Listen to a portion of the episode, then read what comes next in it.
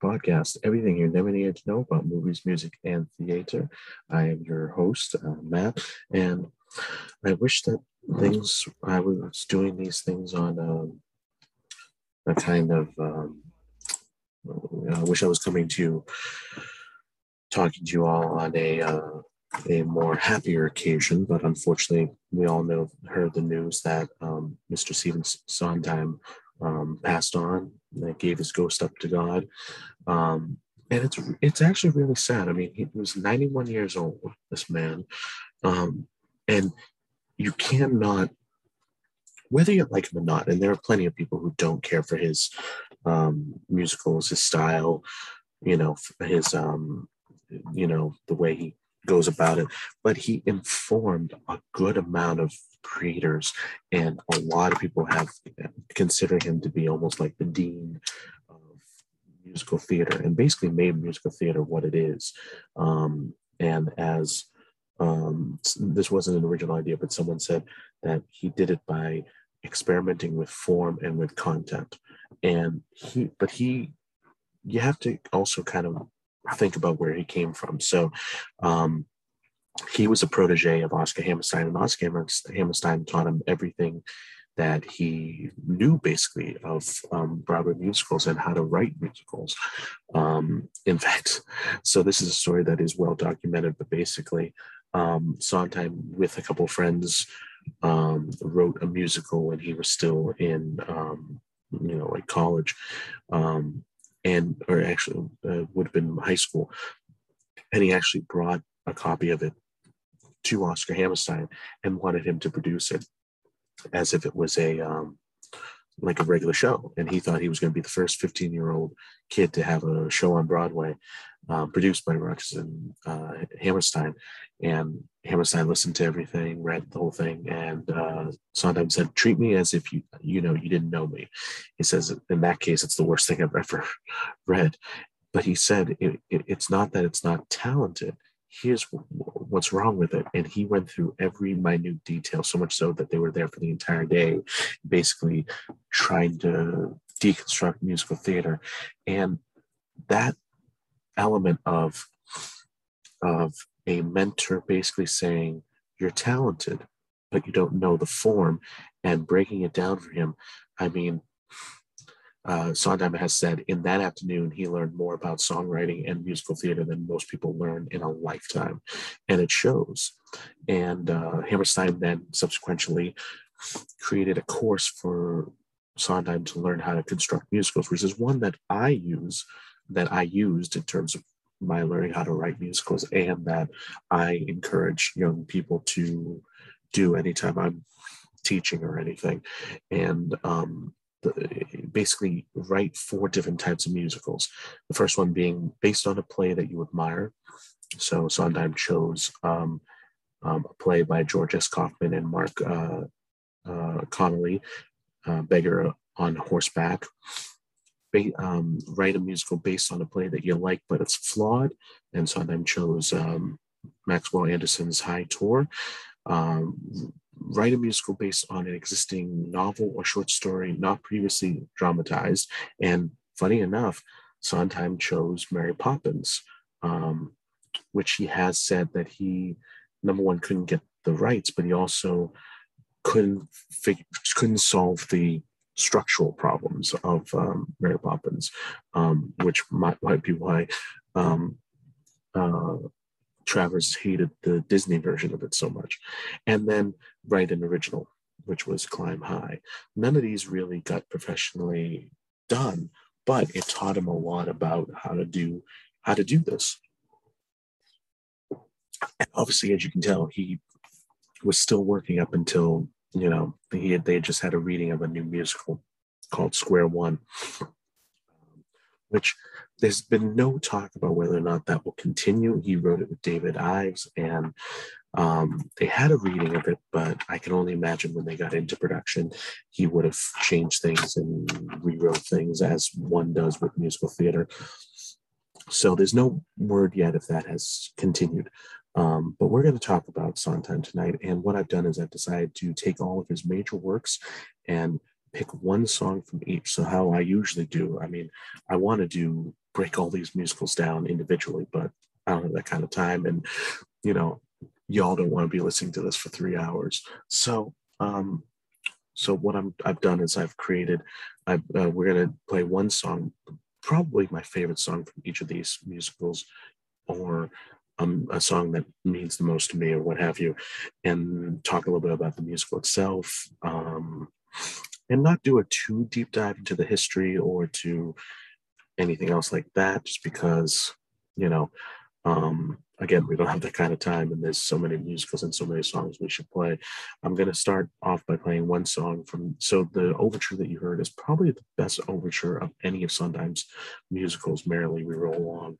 Um, if anyone wants to find out more about Merrily We Roll Along, there's a wonderful documentary called "The Best Worst Thing That Could Have Ever Happened," which is on Netflix, and it's uh, directed by Lonny Price. And I'll be pointing out other uh, documentaries or books that you can find. And the other thing that I have here too, that I don't know if many people know about this, but there's a book. Sondheim wrote two books um, of his annotated lyrics. One is Finishing the Hat, and the second is Look, I Made a Hat. And these are really educational and really, really wonderful.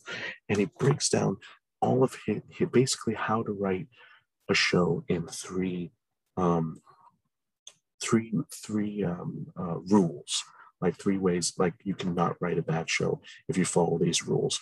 God is in the details. Less is more, and content dictates form. And the thing I've I've stated on the show more than once is not enough writers of musical theater now take time to think about why something should be a musical. They instantly just say, "Oh, that's a great property," like you know, a, a, a, movie or something, but they don't spend a whole lot of time trying to figure out why this should be a musical. Like, why should Legally Blonde be a musical? Why should Shrek be a musical?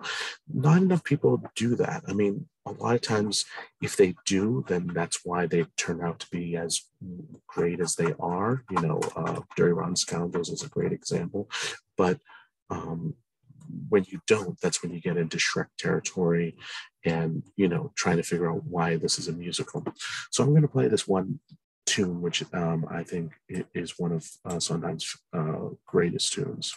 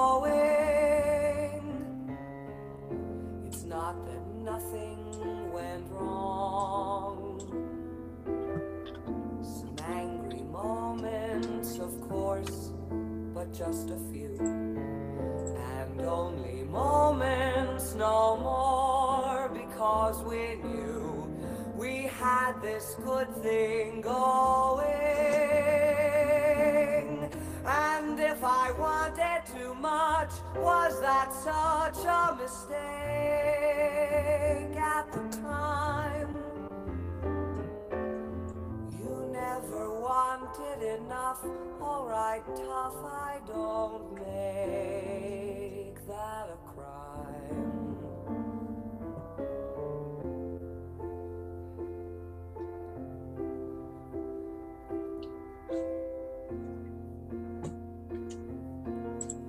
And while it's going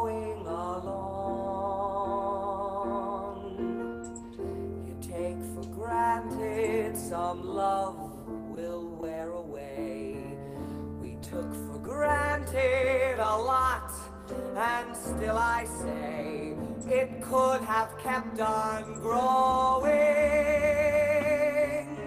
instead of just kept on.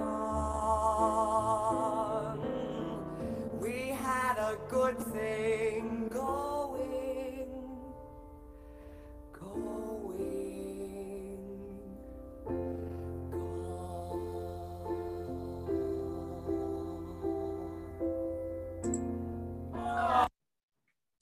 Anyway, so the first musical we're going to highlight is West, West Side Story. Now, obviously, one should realize that this is being re- remade right now, and actually, as we I'm recording tonight, um, critics are hailing the remake, Spielberg's remake, and uh, Sondheim himself um, was hailing it.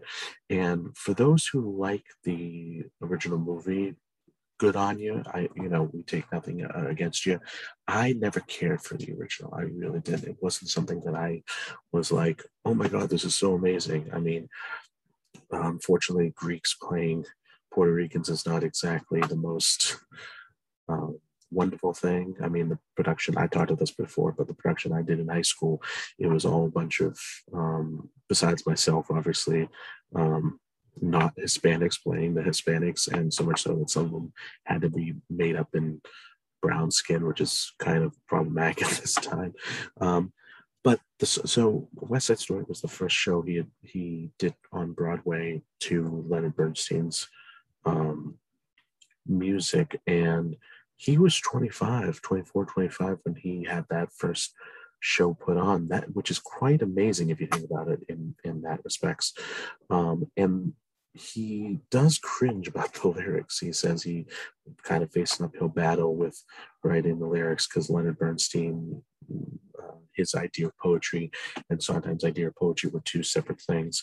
Um, but I'm going to play you the one song he says he is totally proud of and he does enjoy.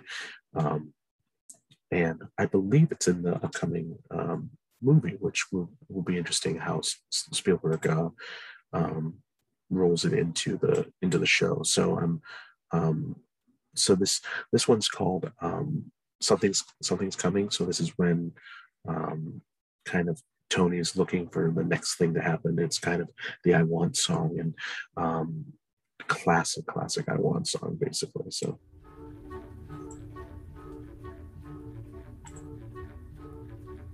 Could be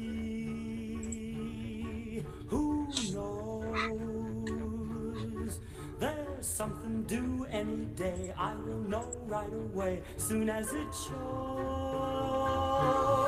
It make them cannonballing down through the sky, gleaming its eye, bright as a rose. Who knows? It's only just out of reach, down a block on a beach, under a tree. I got a feeling there's a miracle due, gonna come true, coming to me. Could it be? Yes, it could. Something's coming, something good. If I can wait, something's coming. I don't know what it is, but it is gonna be great. Sondheim, Sondheim also kind of poo-poos West Side Story because he says there's no characters in West Side Story. It's basically just um, ideas and thoughts and, and things, which is kind of interesting. But again, it was it was um, seemingly well received. Um, although um, the, the the the line of um, you can't hum any of the tunes bothers Sondheim to this day, which is really funny. Um, but that was his first entry onto uh, Broadway and into musical theater, and talk about a um, a entrance into musical theater to say the least. Um, but that's how he started. He was 24, 25, writing the lyrics for this and getting to work with Leonard Bernstein and Jerome Robbins. I mean, that's, you know, that's the high country, man. Um, I should also mention that this, so I am recording this live. So um, um, there was supposed to be an audience for right now. It's just me talking to myself. So we'll continue until people if anyone ever shows up. But if not, then I'll just keep talking. And uh, this will be like one of the first, um, like the very beginning of this podcast when I didn't have any guests on. So you'll just have to deal with it. Anyway, from there, he moved on to his next um, assignment. Again, you have to imagine that he like he you know so um he didn't want to just write lyrics he always wanted to write music and lyrics. And so um Arthur Laurents and Jer- uh, jerome robbins came with him with an idea after irving berlin and cole porter had turned it down. And sondheim thought it was a great idea and wanted to do it. But the actress um, had just done a show with relatively new um, writers. And so she was very, very concerned. And so she wanted a seasoned composer into it. So Sondheim again was very frustrated with the idea that he would not be able to write music. But again, Oscar Hammerstein, who also uh, convinced him to do West Side Story, basically said this would be good for you because you have to learn to write for a star and that was gypsy with um, Ethel And so uh, we can listen to a song that Sondheim, for intents and purposes, sketched out for um, Jules Styne, Jule Styne. And uh, basically, it's kind of the way that Sondheim, and you would, it become, it, it, it, it um, a lot of what's in this song ends up becoming massively related to what Sondheim does on his own. So this is almost like a sneak peek into the music of Sondheim, even though he's just credited for uh, for the lyrics.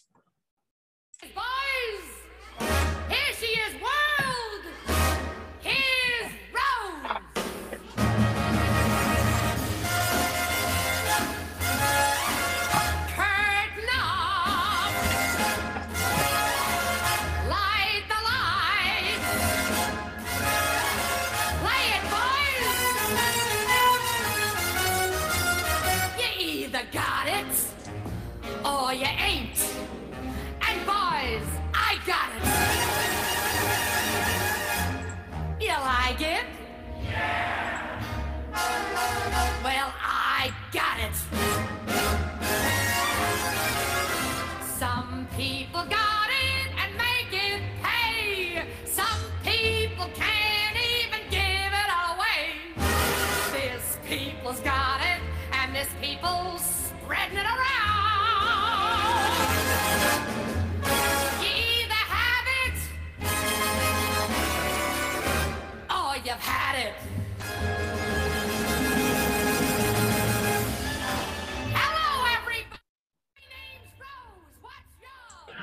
Rose's turn, which I love this song.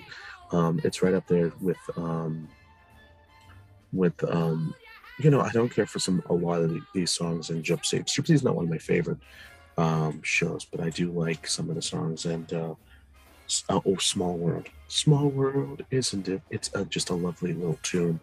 Um, but this was his second show um, with lyrics and talk about something nuts that you go from West Side Story to Gypsy, and he's learning this whole like there's nothing like learning on the job, as they say, um, and that that run of uh, of um, that that run that's playing right now of uh, Mama's got running loose, Mama's running free.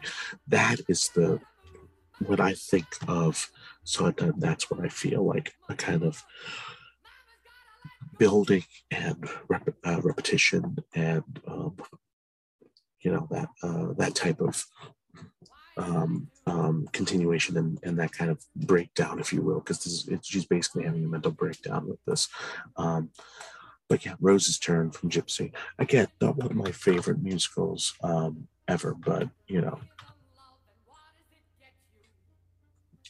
Um, but anyway, we're so let's move on. So he did finally get to write um, music for um, the theater and a musical that cemented his name in the musical theater. Well, I wouldn't say cemented it, but it was his entry in music and lyrics.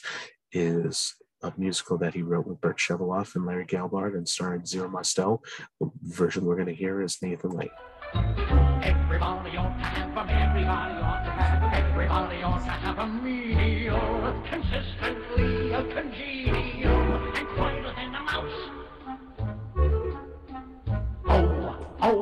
Oh, she be delicious, tidying up the dishes, neat as a pin.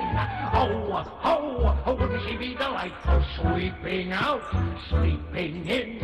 Everybody ought to have them, everybody ought to have someone who you hire when you're short of. To walk by you,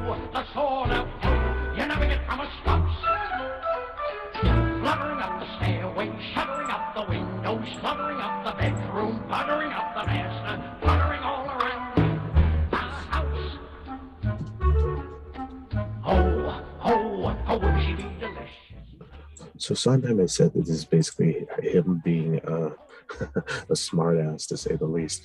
Um, but you know, it's a funny musical, and Sondheim fully admits that the musical itself, um,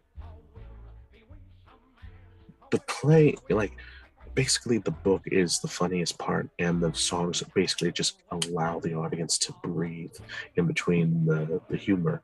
Um, but at the time it won six Tony Awards and ran for uh, 964 performances, which was the longest Broadway run of any show, um, for which Sondheim would write both music and lyrics. So it, th- there is some lasting um, um, quality to it.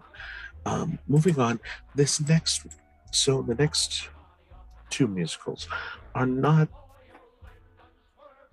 like, so the next one, um, Sondheim has said that uh, it's again him being it, it's basically written by the two smartest people in the in the class. Um, and i don't know it as well as anyone anyone else does but you know it's one of those musicals that you kind of like um, okay that exists you know says don't, everybody says don't, it isn't right. Don't, it isn't nice. Everybody says don't, everybody says don't, everybody says don't walk on the grass. Don't disturb the peace, don't skate on the ice. Well, I say do. I say walk on the grass, it was meant to feel. I say sail tilt at the windmill, and if you fail, you fail. Everybody says don't, everybody says don't, everybody says don't get out of line. When they say that, then, lady, that's a sign. Nine times out of ten, lady, you are doing just fine. So these are still him kind of experimenting, but not to the extent that it becomes um, successful or anything like that. Like uh, anyone, can, this musical is anyone can miss. So they wrote with Arthur Laurents and uh, Lee Remick and Angela Lansbury um, starred in it, and it wasn't a big hit. It was not even a hit. It ran the shortest time, but he has said he enjoyed writing it, and it, it, it didn't feel like a waste of his life. Um, the next musical that we're going to talk about, um, he thinks was a waste of his um, time um, because.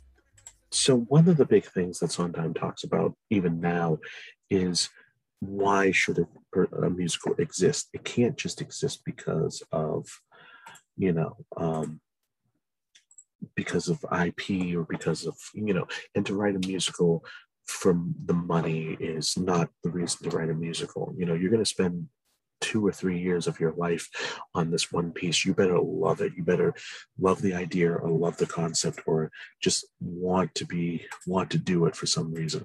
And so, um, you know so it's it's really um it's really that that's a matter of, of that's what he looks for. He looks for things that he loves. And this next one, he openly has said he did it for the money. He did it because Arthur was asking him to do it. And he did it to pay off his debt to Oscar Hammerstein, who had passed away at this point, for his promise to write a musical with Richard Rodgers. This is Do I Hear a Waltz? Um, the song we're listening to is we're going to be all right. But every wound is treatable. We won't go under. We're going to be all right. Don't see how we can miss. Our team is undefeatable. I wouldn't wonder, we're gonna be alright.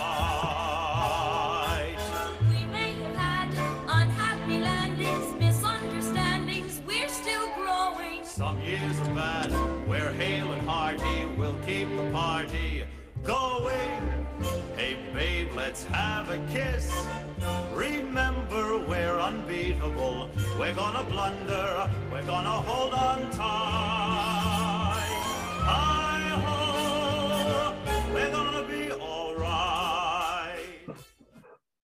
So My Hero Waltz was coolly accepted. It was very graciously accepted. It wasn't lambasted, but it also had no heart. Um, Sondheim is basically referred to it as a stillborn, that it's just, it has no life, no nothing. And um, the question of why did it not work? Because um, because it was a question on um, I guess Oscar Hammerstein had knew about the play Time of the Cuckoo, which it was based off of, and was interested in musicalizing it, but um, obviously died. But Sondheim did say that um, Richard Rodgers' alcoholism was a problem. Um, you know he uh, he just it, it just didn't all well work and the personalities didn't fit so um, it was very uh, sad that it didn't work out um, and again it's this musical is not one of those musicals that i'm kind of like oh my god it's such an amazing musical. It's it's not it's it's not revived a lot it's not remembered really much. I mean my mother loves it but you know um, that doesn't mean any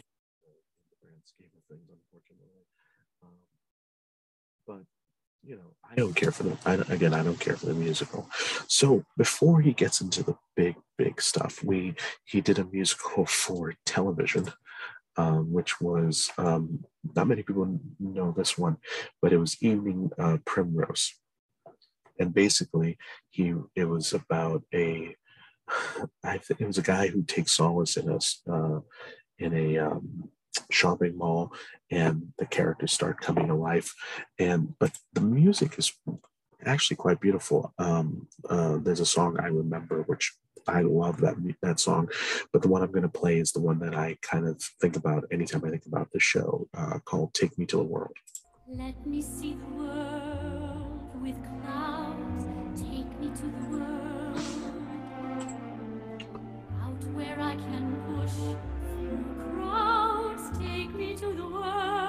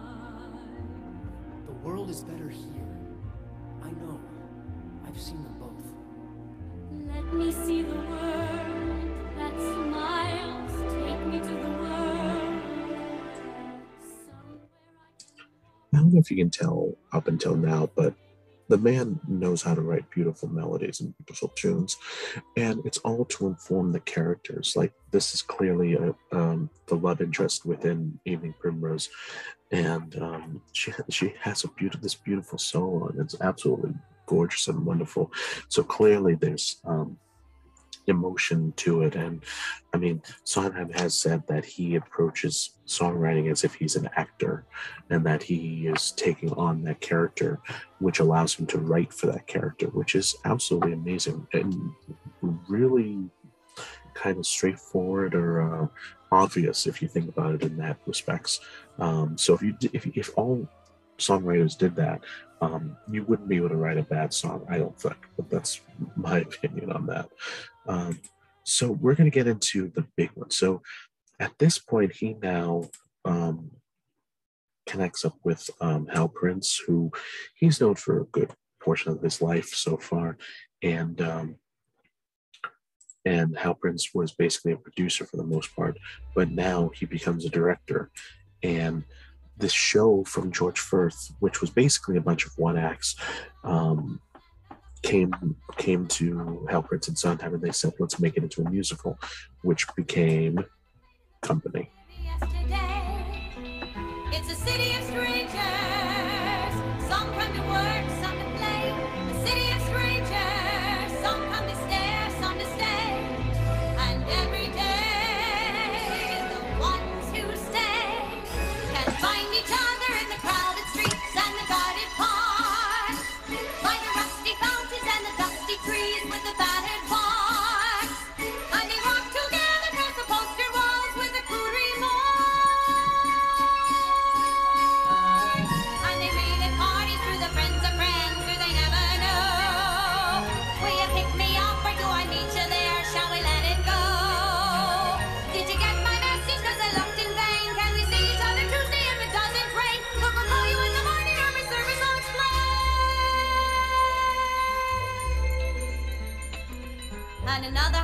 People just got off of the train.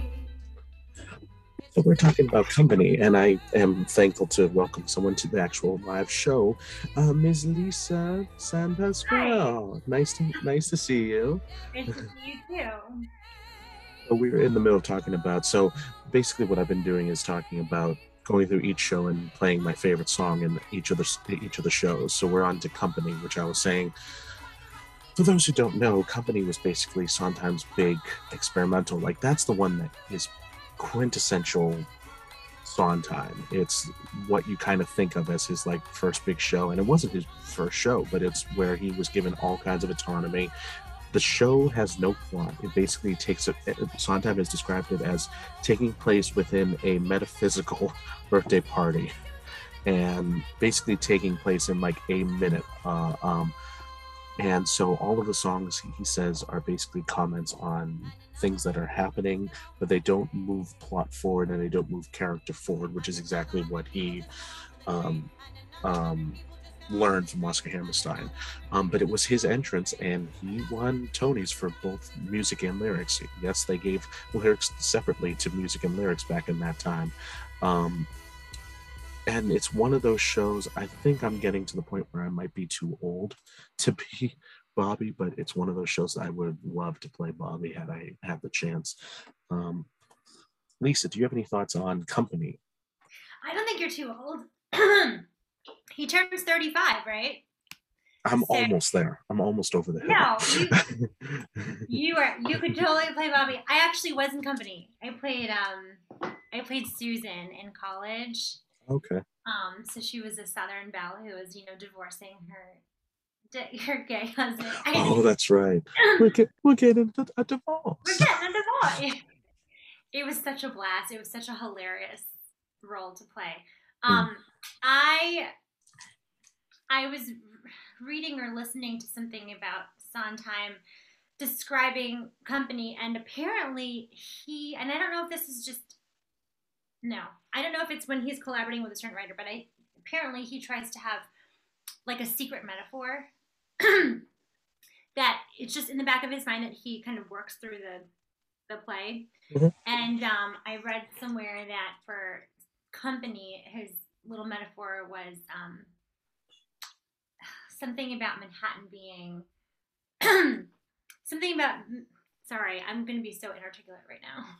But it had something to do with with the island of Manhattan. That I know it sounds like West Side Story, but the island of Manhattan being a really lonely place, and he played with the idea of of kind of like this island, and Yeah. and you can see that. You know, I, I think I think I've heard that because because obviously Bobby himself is kind of isolating himself throughout the entire show, and it's not until the very end that a kind of decision is made, but not one that is.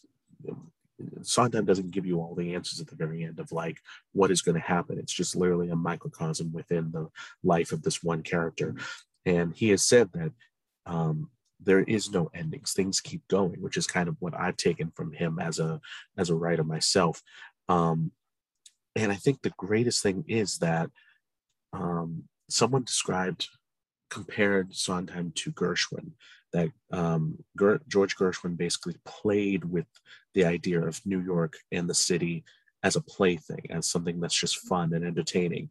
And Sondheim talks about it being more of isolation and kind of lost and you can't find yourself and where another hundred people like i just played uh, come off the train and it's just another hundred people and another hundred people and no one has any kind of connection to any anyone so i feel like sondheim is always a character who wants to find connection but at the same time is very much a loner which i think is what bobby bobby pretty much is and all the characters within company seem to be independent loners that happen and some of them just happen to be in relationships mm-hmm. you know mhm. so um Yeah.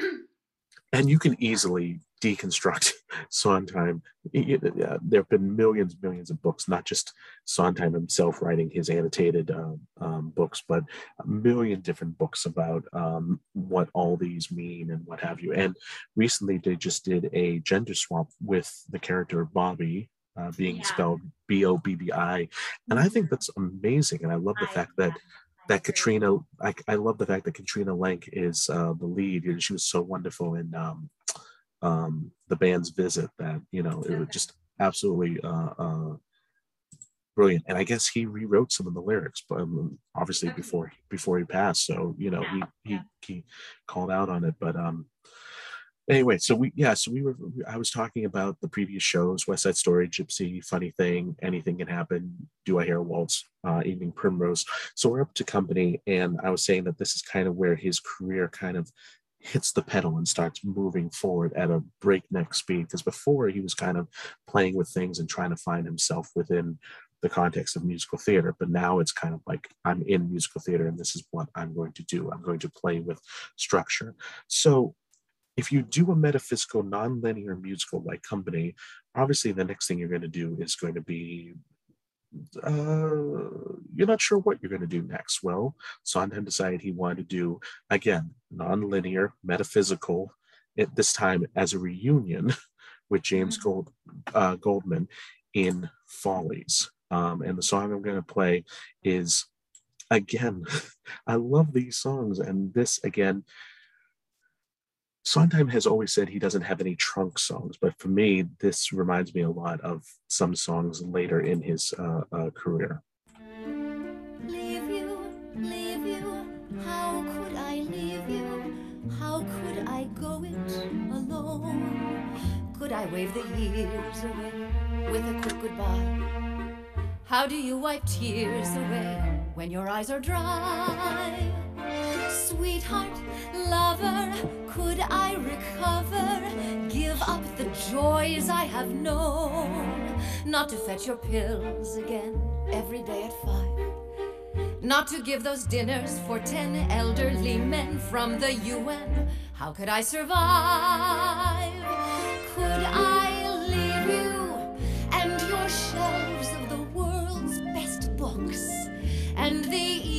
evenings of martyred looks?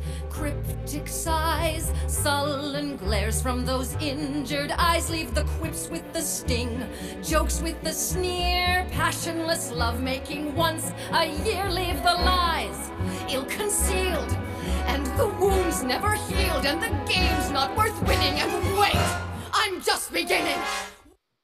So, if you hear that, I hear the witch's lament. Mm, The, Yeah. the the the rolling of the um you know uh you're so nice you're not good you're not bad you're just nice.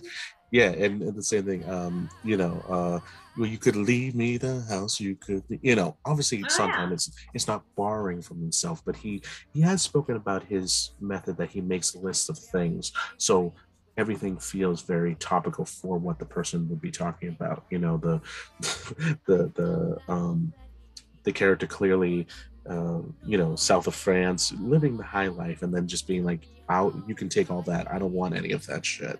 You know what i mean? So um i don't know that much about follies as much as i'd like to. I've read it multiple times and i know that it's been rewritten several times so i don't have much of an opinion on it. And also i'm kind of too young to play any of the characters so i might have more of an opinion on it when I'm in my 50s and 60s, but um, um, Yeah. Do you, do you have any opinion on uh, on? Uh, I don't know. Follies? So same with you, Matt. I don't know Follies as well as I'd like to. There was an article in the New York Times recently. I know it sounds so like pretentious, but there was one about Follies. And um, it was fascinating. And what strikes me is, is Follies is a Broadway show about Broadway shows, and it's also about um, aging, which feels which is feels so taboo. I mean, I'm 37, Yeah. so in broad in like showbiz age, that's like 50, 60. so I feel like I could probably play one of these characters in the next couple of years. But um, anyway, it's just I I love how Sondheim breaks through to the, the things that it's kind of meta, you know. It's kind of like mirror shining, you know, re- re- the reflection of ourselves, you know, as we're listening to the show. And like, what do we think about? What do we think about all of this as we're sitting here watching a Broadway show? Yeah, and I think I think he's meant to do that because he was all he always says he doesn't want to he wants to entertain people, but he doesn't want people to just sit back and be happy. He wants people to think about his life. And if you think about if you think about company and follies, it's basically upper middle class and upper class people who go to the theater at that time that he says basically they were they went into the theater and they were their lives were thrown in their faces you know um uh, uh all the money all the wealth they have the but then also looking into the fact that hey do you have a loveless marriage? Do you have a marriage that is you've taken for granted and and people you don't talk like you should do and and all that. And you know do our kids hate hate our, us? Or are we have we not done what we were supposed to do and the uh, the roads we didn't take which is in in folly? So there's a lot of kind of making the audience question their own selves. Yeah. Which and i think such yeah. relief because it's giving voice to things that people actually do sometimes think and feel, and we don't want to even express to even ourselves, you know. Yeah. But to hear people singing these songs, you know, and each song is like a journey. Nobody starts, you know, when they start the song, they they are in a different place by the end of it. Yes, I, I'm glad you brought that up. That is the big thing that Sondheim learned that each song should be like like a scene in a play. That a character is one way at the very beginning, and then at the very end, they've made a decision and they have Yeah. either changed, either just metaphysically or mentally, or that they've changed in terms of what they are going to do for the foreseeable future. No song just exists just to be hits or just to be. A filler, you know, um, Frank Wildhorn. Um, you know, I mean, Yeah. I I say. I, I say it all the time. I say it all the time. But my biggest complaint, I mean, I love Frank Wildhorn's music, but if you take like this is the moment, wonderful song, Yeah. but it doesn't culminate into anything because Sure. before the song begins, he's already decided that he's going to he's already decided, you know, so there's no reason for the song to exist. sure. Um, all right, so now he goes from this. Now you'd think that two nonlinear shows, you'd think, okay, he's going to do some other kind of nonlinear thing or whatever, but instead he decided to do an entire show in three four in a waltz, and not only like not only do a show in waltz time, but also bring it back in time and make it kind of a period piece. It's what this one is. So this is Little Night Music, um, a Hugh Wheeler book. Again, all these are Hal Prince directing. So, um, and Sondheim has said most of these came to him by way of Prince or by someone else that he didn't choose these. So, Mhm. um, what have you. But this is, you can't have a Sondheim tribute show without this.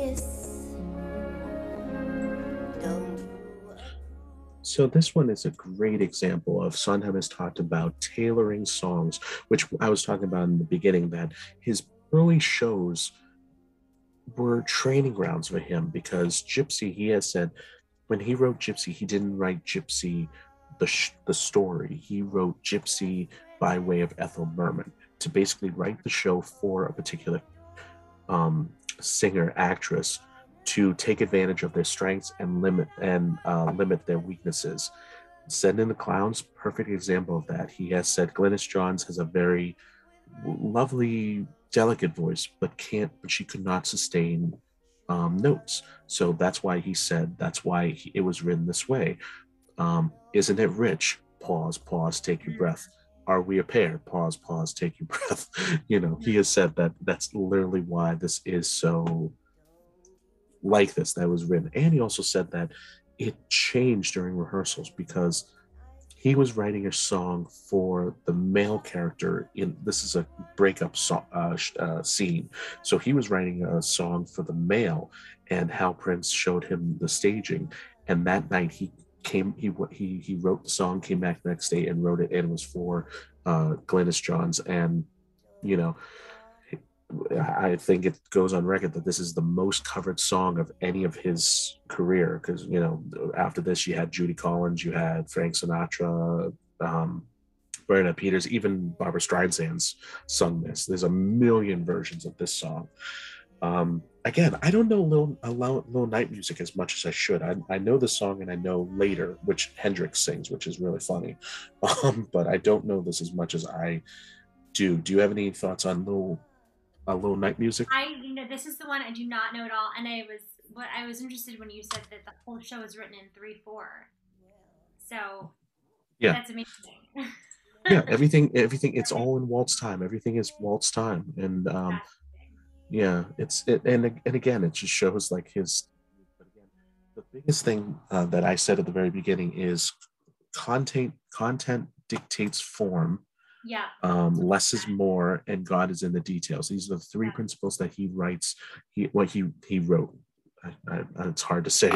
It, I know. Because, but he wrote, and that these are the things that people should look more at because part of if you look at a show or look at a piece you know um, uh, lisa's a writer also but if you get an idea the first thing that should be done is to see this idea how does this content dictate the form? Meaning, if like Lisa had an idea for, you know, um, a guy or a woman running, you know, um, going through a normal day and then um, runs into an old friend and all this stuff happens. Is it a play? Well, the way I just described it, it could be a movie. It could be written as a screenplay. Um, but is it also a musical? How is music? Um, how does music elevate the story? How is it integral to the to the story?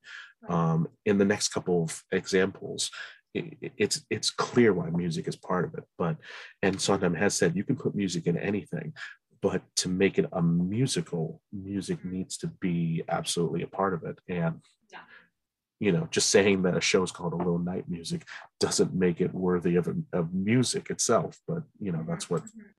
you know, so that's kind of what that means. Um, so then Sondheim did a favor for Burt Shevelove, um, who was directing a show um, from Aristophanes at a local, at a college um, in a swimming pool. And this is absolutely true. This is absolutely true. And so Sondheim wrote a handful of songs. It eventually got to Broadway, and the show started with this song. You who sit up there stern in judgment, smile on us. You who look down on actors, and who doesn't? Bless this yearly festival and smile on us. We offer you song and dance. We offer you rites and revels. We offer you grace and beauty. Smile on us for this while. Gods of the theater, smile on us. You who sit out there stern in judgment, smile on us. We offer you song and dance. We offer you rites dance. We and offer you gods and we offer heroes. you jokes and we offer you insults. pains and We offer pageants, bacchanals and social comment. Bless our play and smile. Yes, but first, some do's and don'ts. Mostly don'ts. Please don't cough. It tends to throw the actors off. Have some respect for Aristophanes and please don't cough. Don't say what to every line you think you haven't got. And if you're in a snit because you've missed the plot, which I must admit there's not an awful lot, still do. So this is true. This is absolutely 100% true. Burt Shevelove was directing a version of The Frogs from Aristophanes, which is a musical that basically talks about Di- uh, Dionysus, the god of drama, traveling to Hades to bring back uh, uh, George Bernard Shaw back from the dead um, to help the world and save civilization. Sondheim came in. Sondheim came in and wrote some songs, and it was performed originally in the Yale University Gymnasium swimming pool in 1974.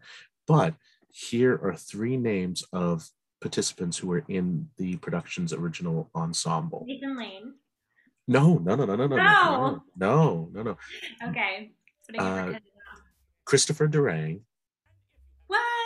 That's hilarious. Sigourney Weaver, wow. Okay. and Meryl Streep. Dang. Yeah. No, what you were thinking about is it then got produced on Broadway in 2004, and Nathan Lane revised the the the, the book. But again, I don't know much about the frogs. It's kind of silly. um, um, you know, uh, and it was hard trying to find a song that I liked on these because I listened. So I will say I have been listening to nothing but Sondheim, and it's hard to find a song that I like in this show because even the song there's a song called "The Frogs" where the frogs show up and start singing about you know, uh, we're the frogs, we're the adorable frogs. it's just like, okay, Sondheim. Um, I, Okay. I can I can only assume you know nothing about the frogs. um, man. I was watching the 90 his uh, 90th birthday celebration, rewatching it. I'm, as I'm Hmm. sure many people have been. And so Nathan Lane comes on. I don't think he's saying, but he just gave a little bit of a tribute, and he said, "I worked with Steve on the frogs. That's right, the frogs. You want to take it outside?" it was hilarious. It was I like that. Um, yeah, so there's not much to say about the frogs. So next, Sondheim. So again, if you're looking at Sondheim and wondering, what's he going to do next? What's the next thing? What's what's what's going on next? he decides to take a road down um, history, history musical, um, which was talking about the exploration of westernization of Japan um, by by Matthew Perry. Now, I will say this is probably one of my favorite musicals of all time. I love this musical, and the one I, the song I chose, um, I don't know why I love this one, but I do find myself singing this to myself just randomly in any time. So It's called a bowler hat.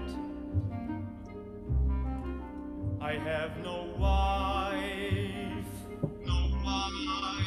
Swallow flying through the sky is not as swift as I am flying through my life. You pour the milk before the tea. The Dutch ambassador is no fool. I must remember that.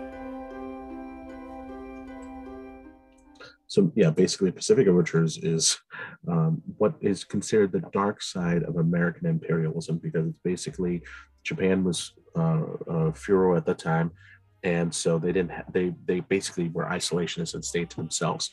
Matthew Perry insisted on trying to trade with them, and initially it was the idea that no foreigner could step foot on Japanese soil. So they built a treaty house, basically with a bridge going from Perry's um, boat on into Japan. So basically, he was coming into Japan, but he was not setting foot on Japanese land, so everything would be fine with the gods. And there was some discussion, there was some talk, yada yada yada. Perry leaves, and they thought, "We're done, we're good." Well, the minute America did it, British decided they were they wanted to trade with uh, Japanese, uh, uh, the Dutch, the French, the the Germans, everyone, and then it slowly opened up, and it then the idea in the show is that it then allowed them to gain more confidence, so that they were then going to do the same for their their fellow countries, and that it's basically kind of assumed at the very end that had we not um, done this, we might not have had to deal with um, Pearl Harbor, Hmm. which is actually not far from the truth. Um, so, and this particular song itself, and why I love this song is is this is the song that kind of is the growth of Japanese turning from the samurai way and the original way to being more westernized and more, you know, he keeps talking about he has a bowler hat, but it's he also talks about he has a monocle. He takes pills. He at the beginning he has no wife, but then he has a wife, and he's now he's left his wife. Now he's living in a, up on a hill. So, um, Lisa, I don't know if you know uh, uh, Pacific Overtures at all, or I know, but now I'm so interested. I'm so interested. it's really a good show. It's what it's. I love the show. I really do. It's it's hard to do proper because obviously it needs to be you know all a, a, a full Asian cast, but Right, Which- right. but oh, no, I think ah, it should you're be done. muted. Oh no, wait. I, now I can hear you. Sorry. Okay, I was saying, you. but I was saying like if um if it can be done, I think it should be done um because it's Yeah. it's but it's very important and dark side of American imperialism. Absolutely. Yeah, I think that's really important. And I think, you know, Sondheim gets a lot of flack for writing shows for and by white people. There's truth to that, but I do think that he handles, um, you know, the global majority with respect and, you know, um, intelligence. Well, for the most part, You know, he doesn't. the underbelly of the American, yeah, uh, you know, Yeah. of, of imperialism. You know, Oh, he's well. He's he, he's exactly. He's taking to task American politics basically, and n- not really in that song, but in the beginning of the show, all the songs take from the tradition of the Japanese and that kind of monotone, kind of modern modern sound of it. So he does take into account, and again, content dictates form. What is the musical problem that he sets up at the very beginning of the show the style of the show that then leads to the next the next bit?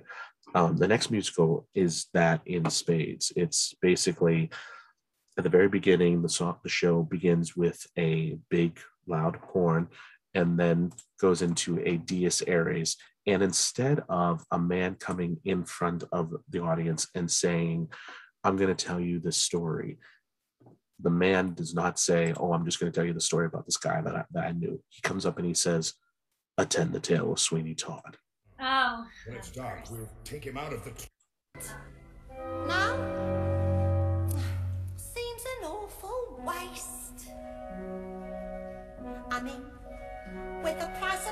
What it is, when you get it, if you get it, Huh. good you got it. Take for instance Mrs. Mooney and a pie shop. Business never better using only pussycats and toast. And a pussy's good for maybe six or seven at the most. And I'm sure they can't compare as far as taste. Mrs. Lovett, what a charming notion, and Well, my it happy practical and a appropriate as always. Mrs. Lovett, how I've lived without you all these years, I never know Think about it, lots of other delectable. gentlemen will soon be coming for a shave. Won't they think a of choice all I their read. Oh, ways? the sound of the world out there. What, Mr. Todd? What, Mr. Todd? What? Yes, so we are talking about Sweeney Todd, Sweeney Todd, the Demon Barber of Fleet Street.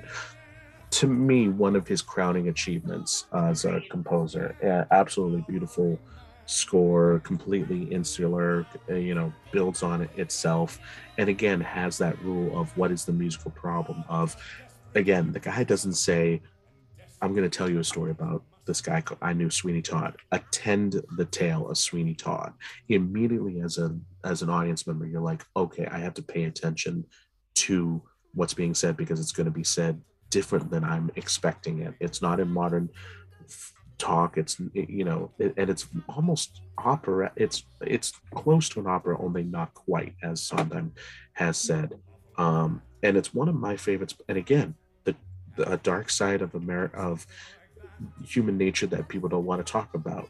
The idea of revenge, the idea of um, you know, uh, uh, um, really having that drive to want to do revenge, and also, hey, cannibalism.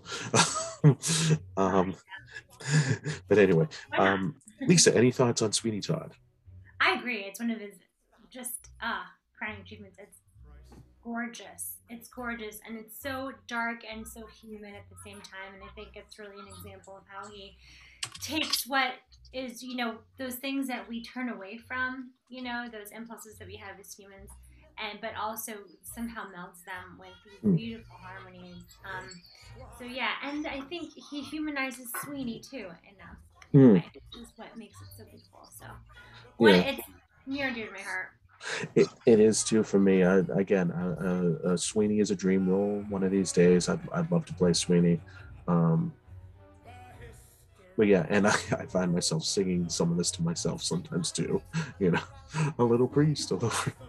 Um, but with, but this was kind of, I don't want to say it was his crowning achievement, but it was kind of where the peak hit because then, with every with every success there has to be something that is not very successful.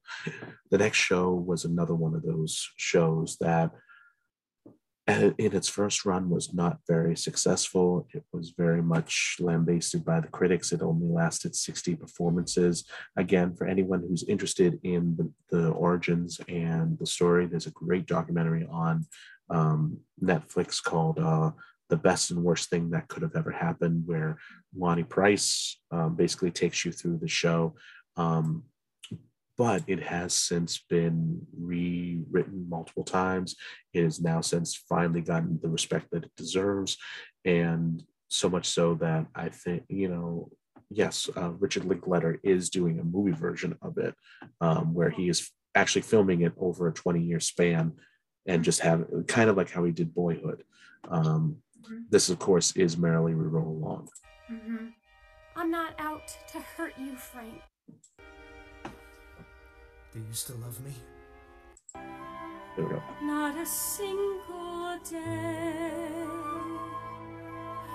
But you're somewhere a part of my life.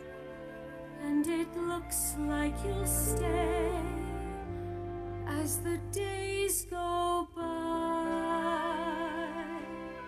I keep thinking, when does it end?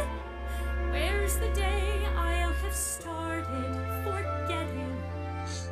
But I just go on thinking and sweating and cursing and crying and turning and reaching and waking and dying.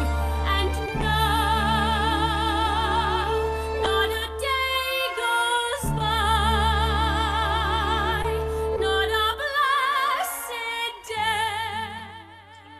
So Merrily Roll Sondheim. So it was so lambasted and so ill received by critics that Sondheim he felt it was a, uh, uh, an attack specifically on him and Hal Prince. That he said, had we been, what he say? He said, had we been Mavericks and starved, that would have been okay.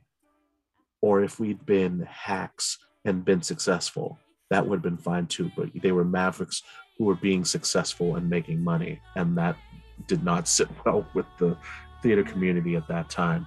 Um, but Merrily We Roll Along, I think, is again another crowning achievement, and it's there's so much heart, there's so much love, there's so much youth in it. that you forget that Sondheim, I think he was like 50 something or 40 something when he wrote it. So it's it it has so much love and hope. Um. I can't imagine you you probably know a good amount about Marilyn Rolong. Have you have you bit. done the show? Have I done this one? Yeah. I haven't done this one. No. Wow. But I was just listening to the song and thinking it would be a great audition song. because you can really tell the story and act the crap out of it, which I love. So, anyway. one of one of- one of the the um, greatest performances, if anyone wants to look it up, is Bernadette Peters playing it. You were mentioning the uh, 80th, She's a goddess. and not only that, it was only months after her her late husband had died in a uh, in an accident. So she's sitting there, she's crying during the whole thing, and you cannot think that it's not affecting her as an actress. I mean, all these hit hit us pretty easily, us Yeah. being performers and what have you.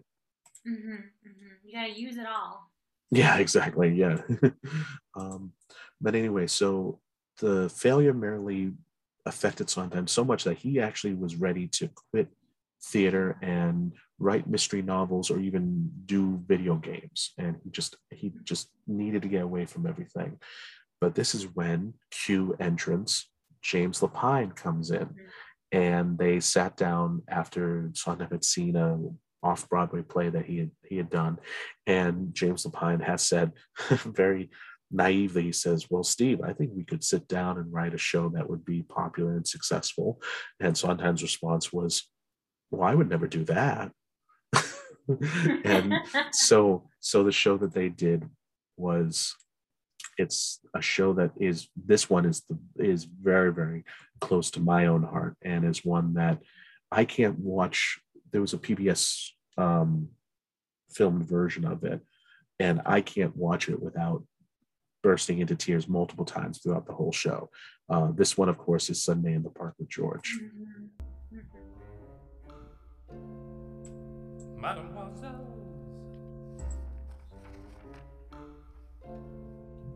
you and me, pal. Second bottle,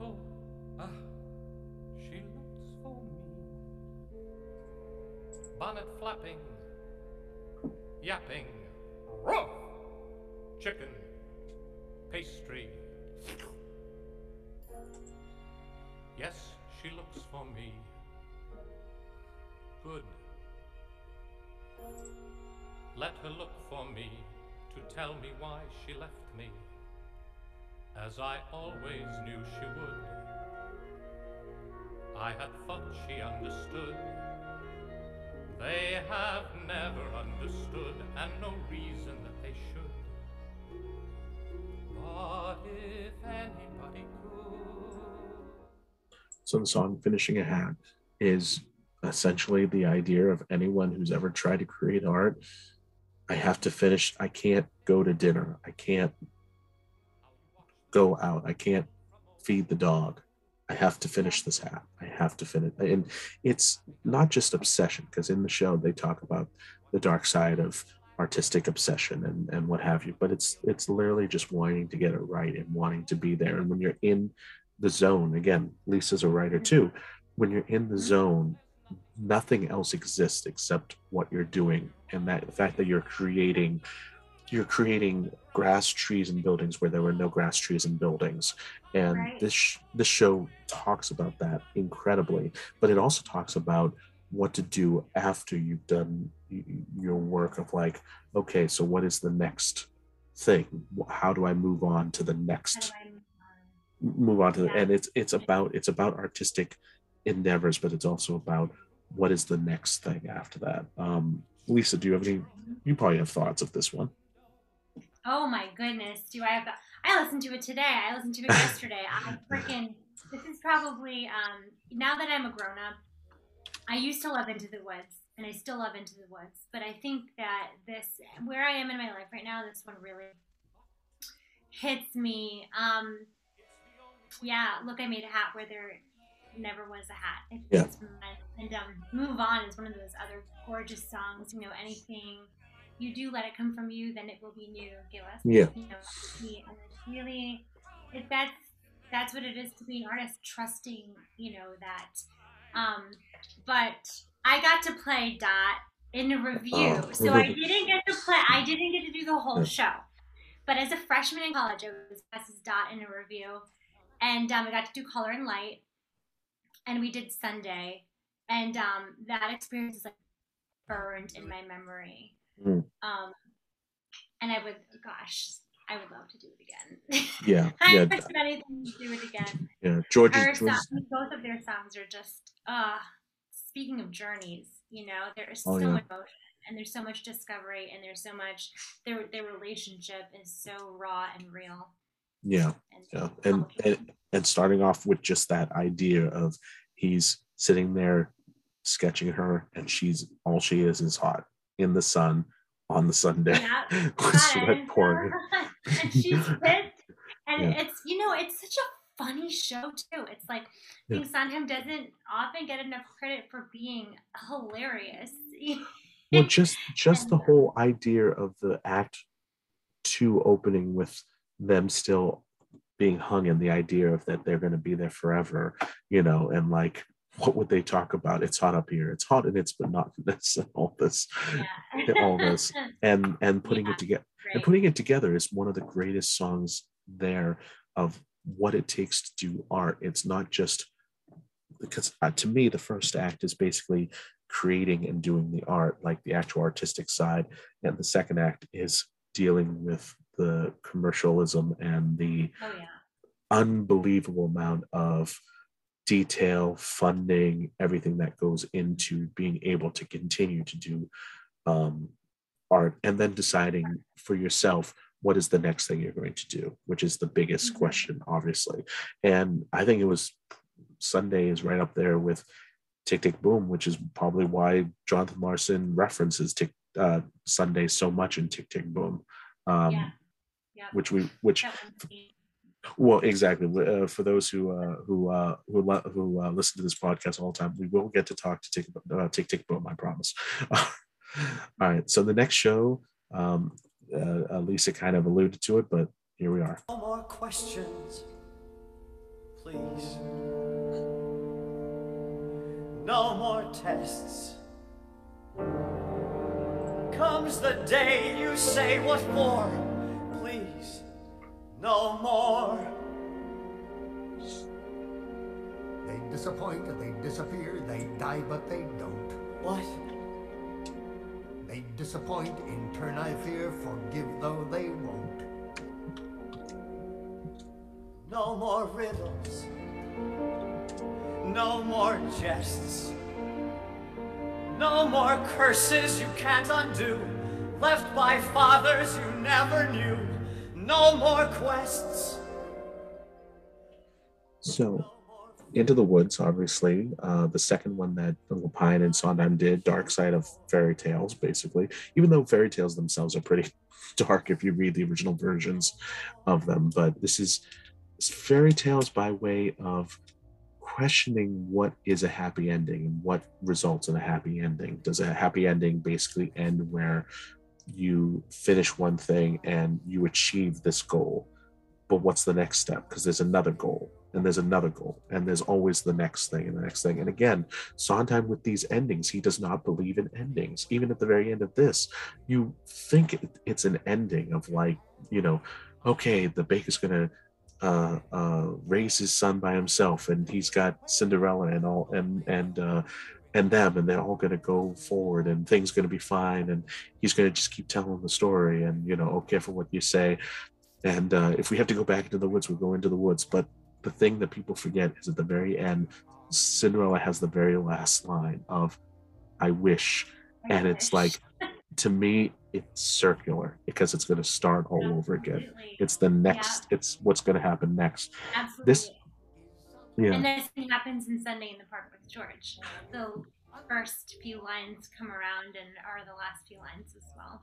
Blank page Absolute- absolutely yeah exactly and and it's also about generations it's about fathers and sons what uh, Yeah. and mothers and daughters and it's about what did the generation give you to then continue on your quest and in this particular song, "No No More" is the moment where the baker is basically given a choice to run away, like his father did, or stay and break the cycle and do something different. And it's absolutely beautiful the way Sondheim does it in the sense of the father basically saying, Yeah, we can do this, we can do that. But the trouble is, son, the more that you run, the more you'll feel undefined, just more questions, different kinds. And again, people don't talk about his lyrical abilities of the fact that those are so simple ideas, but the way he says them, it's like, how do how do you how do you how did you not how did I not think of that before or something? you know? Yeah, your heart knows it to be true, but yeah, Yeah. like he needed to say it for you. Ex- exactly. But um yeah. Uh I, you were saying Into the Woods. I know you that was one of your I have favorites. so many feelings about this. Um, but I think I'll just talk about the witch because she is so interesting. I personally love the idea of witches. I think witch lore is fascinating. Hmm. Um, but one of her, you know, she's so many great lines. But one of my favorite ones of hers is um, um, uh, yes, uh, you're not good, you're not bad, you're just nice. I'm not mm, I'm not bad, I'm just right. I'm the witch, you're the world. Yeah. And um, I think that there's so much truth, really, to that. Um, and especially for, you know, I'll speak as a woman, a woman who dares to not be nice, you know, and to, but to be good, you know, and truthful Yeah. and brave um, is difficult. And, you know, you can see how a woman who does that would be labeled as a witch. um, so I, as yeah, as a as a spirited woman myself, I really appreciate her, and it's one of my one of my dream roles. Absolutely. Yeah. You'd be a good witch. You'd be a dang you'd be a Thank dang good witch. Thank Um, you. Well, if you'd like to direct it someday, I would love to be in it. And Bernadette slays it. You know, I mean, crushes Yeah. it. Of course. I don't know. Would I? Yeah, I don't know if I'd ever direct it. I don't know. I, I'm kind of if I'd rather be in it either as the baker, although I'm again getting too old to be him. But I, if not the narrator, mysterious man, I'd I'd love to play the the father role. Um, especially now being a father, now I can I relate to that a little bit more. Um, Yeah. Yeah. so with the dark side of art artistic endeavors and the dark side of fairy tales, you think Sondheim couldn't get any darker, but oh boy, does he. Instead of going right to the he goes right to the jugular. Um, and teamed up with his re-teamed with his uh, book writer off of uh, Pacific Overtures to do a musical that would take multiple years to finally get onto Broadway itself. But when it did, it hit a huge impact. This is Assassins. Place to go! Don't I get a prize? I did it because they said I'd be ambassador to France. I did it so they'd suffer in the north the way we'd suffered in the south. I deserve a fucking prize. I did it so there'd be a trial, and Charlie would get to be a witness, and he'd be on TV, and he'd save the world. Where's my prize? I did it to make people listen. Because you wouldn't take my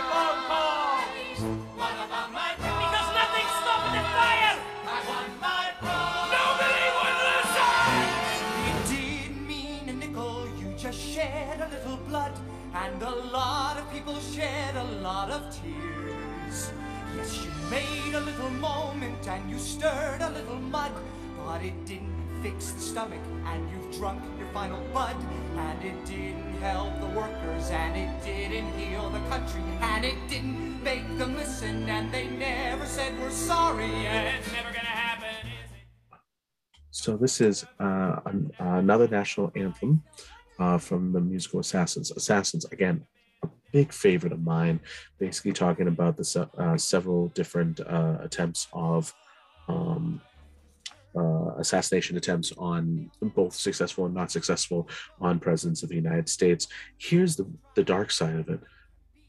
At the very beginning, they talk immediately about the right to be happy. Everyone has got the right to be happy. What is the dark side of that? At what point do people go over the line and and to question? In this particular song, they they're talking about prize. Well, I want to do this. I want to do that. I thought I had the freedom to do this and do that. So it's almost the dark side of freedom to a certain extent, but to a really dark side of the extent. Um, and again, uh, Assassins will be covered uh, in its entirely in the future. But the only thing I will say is, in my head, I have a full movie version of this of this piece. I really want to do this as a movie because it takes place in the basically in the base in the underground carnival that they're trying to win a prize. Um, but it's so brilliant. And Sondheim has said that if he had to choose one show that from beginning to end was immediately what he wanted and what he wanted to say, this has this would be this and Sweeney Todd are the two shows that he points to as the shows that are exactly how he intended them to be and how they um you know how proud of proud of what they're trying to say. Um do you know Assassins at all? I was in Assassins. I was I was a bystander back in the day, but I got to be in those, you know, those numbers. Um, another national anthem and um, the right to be, and it's just um really so true. I mean, gosh, ti- timeless because Yep. as long as America is around, Assassins will be true. I mean, it's really about the emptiness of the American dream. Yeah. You know, and we're all promised something, but it's actually what happens when you don't get it, you know? Yeah. And um, really, there's a lot of rage. A lot of rage in this show, and um, it's it's quite understandable. But he makes the rage um, somehow really vulnerable, and you Yeah. know, you, you root for these assassins in a, in a way.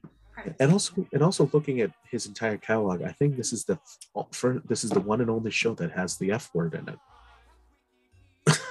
Yeah, you, yeah. i think it is i th- well the one that he he uses yeah Yes, and um, it comes in pretty strong. I mean, it's not like one time, right? right well yeah basically but yeah it's it's Yeah, pretty yeah. pretty pretty um right there and he, It's right he it well it's accented too it's not just like thrown in there like oh blah blah blah it's like it's accented Because I know it's in it's in monologues, but it's in Yeah. lyrics as well. Yeah, yeah, yeah. That's fascinating. And I mean, content dictates form, right? I mean, you, Exactly, If you're yeah. a show about the emptiness of the American dream, about rage, you got to have an f bomb in there. How can you yeah not? it's, it's absolutely so with that being the dark side what would be the next show that he would do well he decided to do something completely different and do an unabashed romantic musical which was based on a movie that he had seen where he basically was like you're not going to make me believe that this guy is going to fall in love with this particular girl spoiler alert he does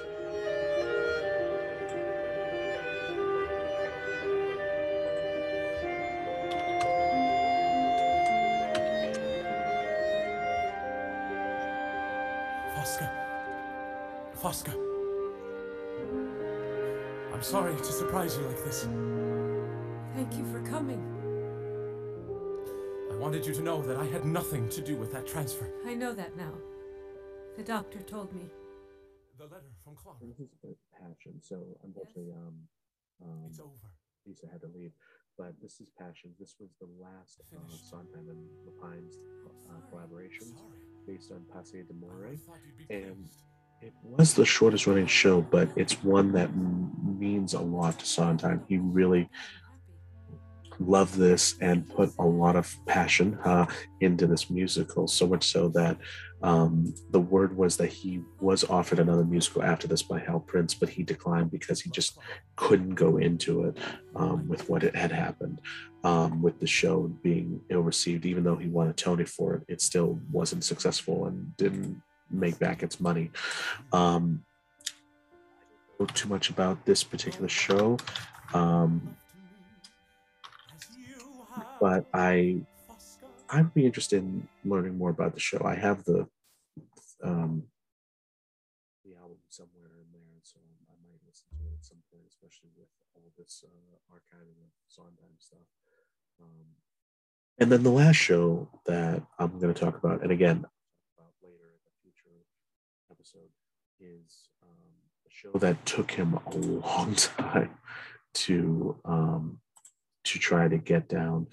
Basically, he had started it in the late 1990s, and it went through several iterations until finally in 2008, it premiered on Broadway and was very well received. This is Roadshow, which came out of Bounce, which came out of Wise Guys, and this is the best thing that has ever happened. You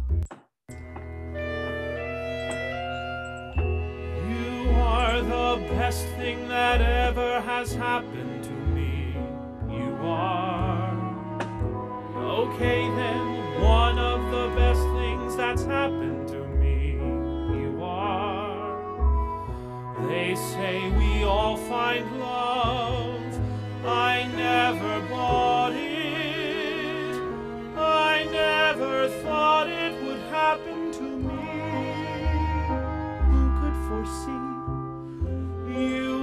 the goddamnedest thing that has happened to me ever. When did I have this much happiness happen to me? Never. I can't believe. So again, with uh, this was with uh, John Weidman, and this is again American history, and this again talks about the dark side of the American opera.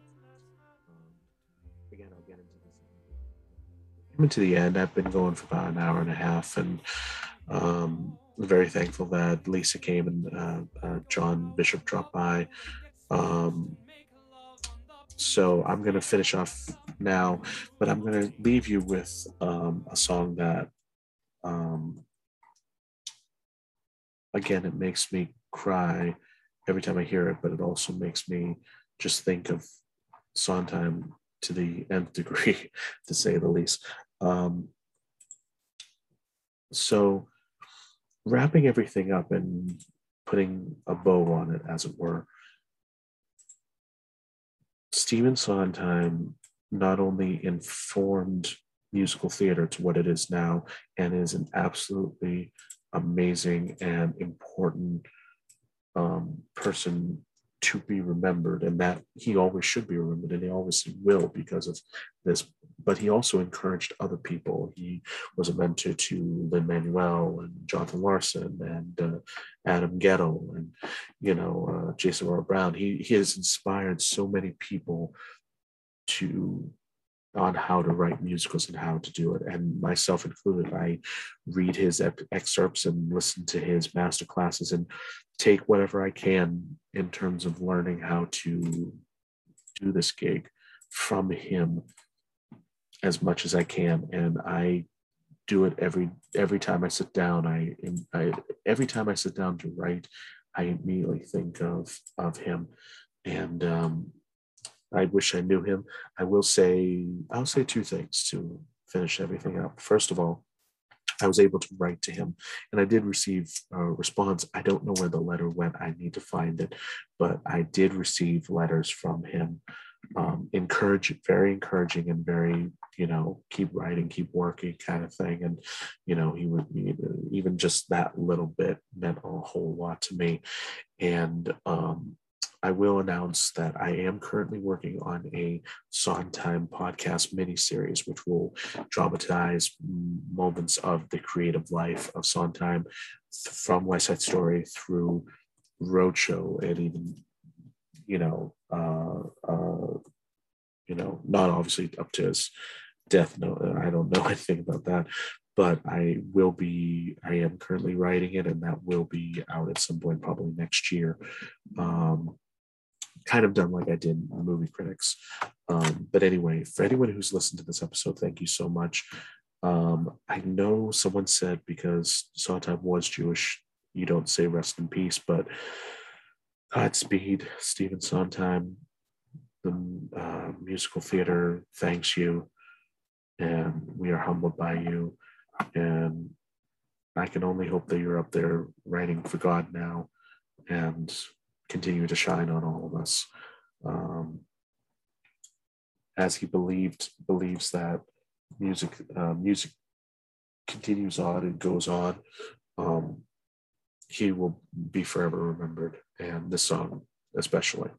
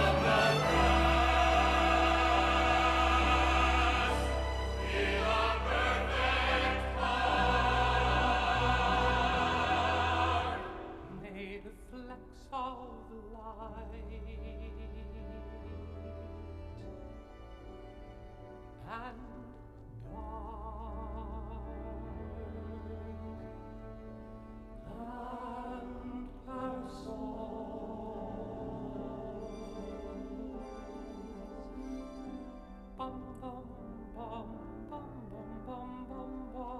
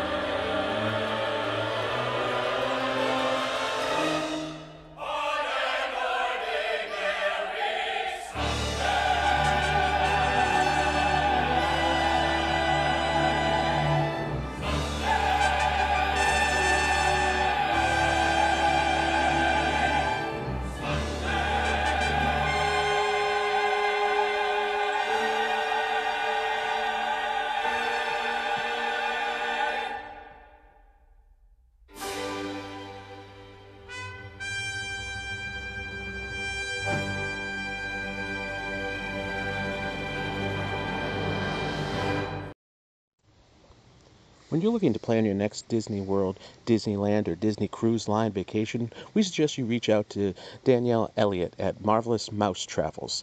Danielle is a long, uh, lifelong Disney enthusiast, a former Walt Disney World cast member, and a graduate of the College of Disney Knowledge. When you book with her, your booking includes 100% free concierge level services, uh, some of which include customizing the perfect Disney vacation package for you, you and your family and your budget, uh, booking those difficult to secure fast passes and dining reservations, uh, providing tips and tricks to get out the most of your vacation, and more. Uh, Danielle also monitors Disney promotions to help you save money. For those uh, Disney trip veterans, still be in control of all the details. Danielle will take care of all your needs so you can have all the fun and truly say Hakuna Matata throughout your time at Disney. Contact her for your free quote at danielle.elliott at marvelousmousetravels, or by messenger, messaging her on her Facebook page.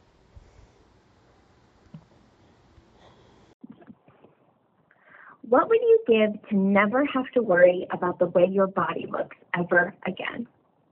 Hi, I'm Jackie, body image expert, confidence coach, and owner of Confident Girl Hotline. We are here to help you heal the relationship you have with your body by healing the trauma in your body that has been inflicted upon you by the diet and wellness industry. We do this through somatic healing.